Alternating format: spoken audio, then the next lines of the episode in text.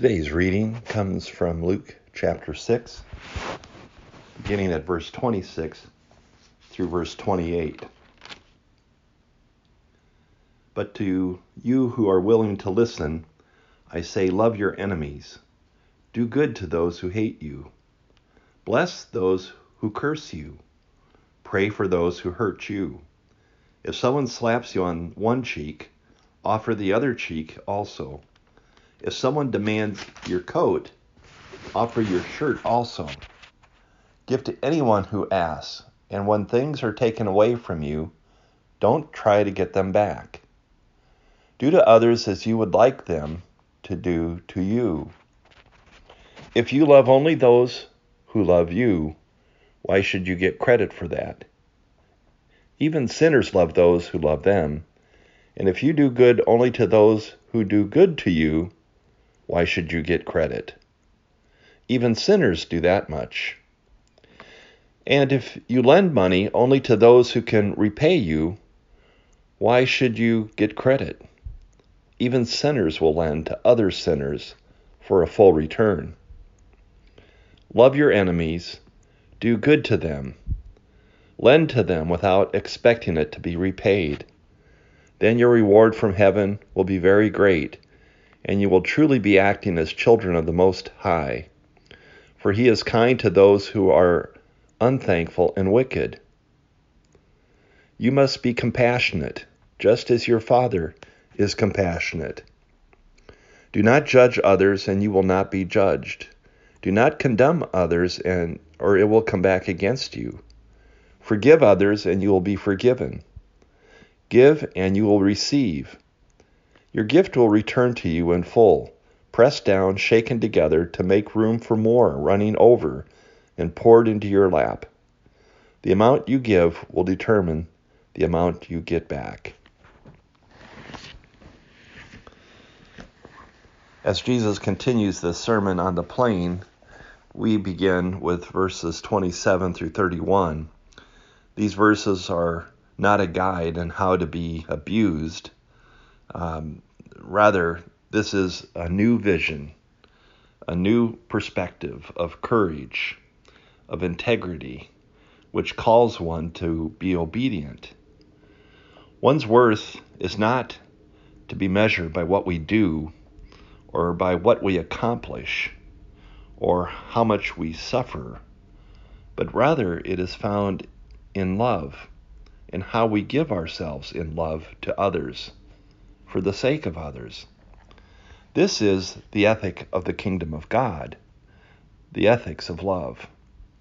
And Jesus will demonstrate this for us by the most um, superb example, the most amazing example, the most unbelievable example, by going to a cross and suffering and dying for our sins. And as we reflect on that kind of love in verses 32 to 36, we are reminded then that Israel was set apart for observing God's law. And therefore, Israel had a higher calling in a sense. If you only live like the sinners live, what is that to you? You have been set apart for some greater work. Then we have a summary in verse 35, which is a restatement of the command to love your enemies. This ethic of love is not done in order to earn greater reward. It is not a greater return on your investment. No, the, the call to love is a call that we do because then we will truly be the children of the Most High.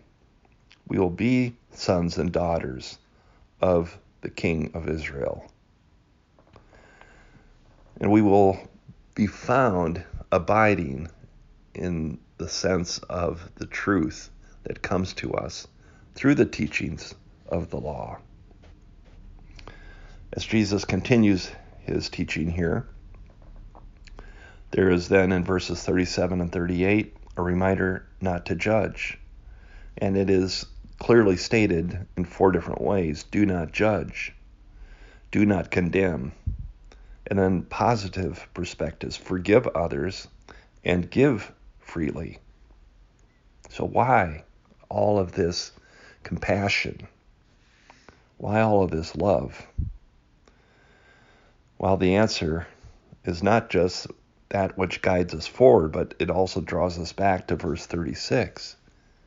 We are to be loving, we are to be merciful, we are to be compassionate, just as our Father is full, completely full of mercy, of compassion, of love. That is what makes up God, is love. We're called to listen to this Father as Jesus did. And what Jesus tells us about the Father is that God is full of mercy, compassion, and forgiveness and love.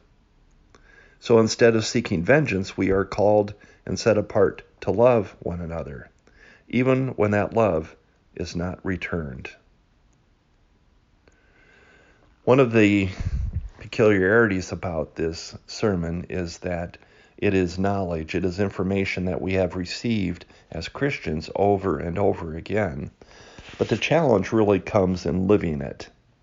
And how, how do we live it out in a way that that begins to transform us rather than continually to be conformed to wanting revenge or you know to having it our way how do we become transformed and one of the things that I've become more cognizant of is that I need to find others who have this information and who do a much better job than me in living it out.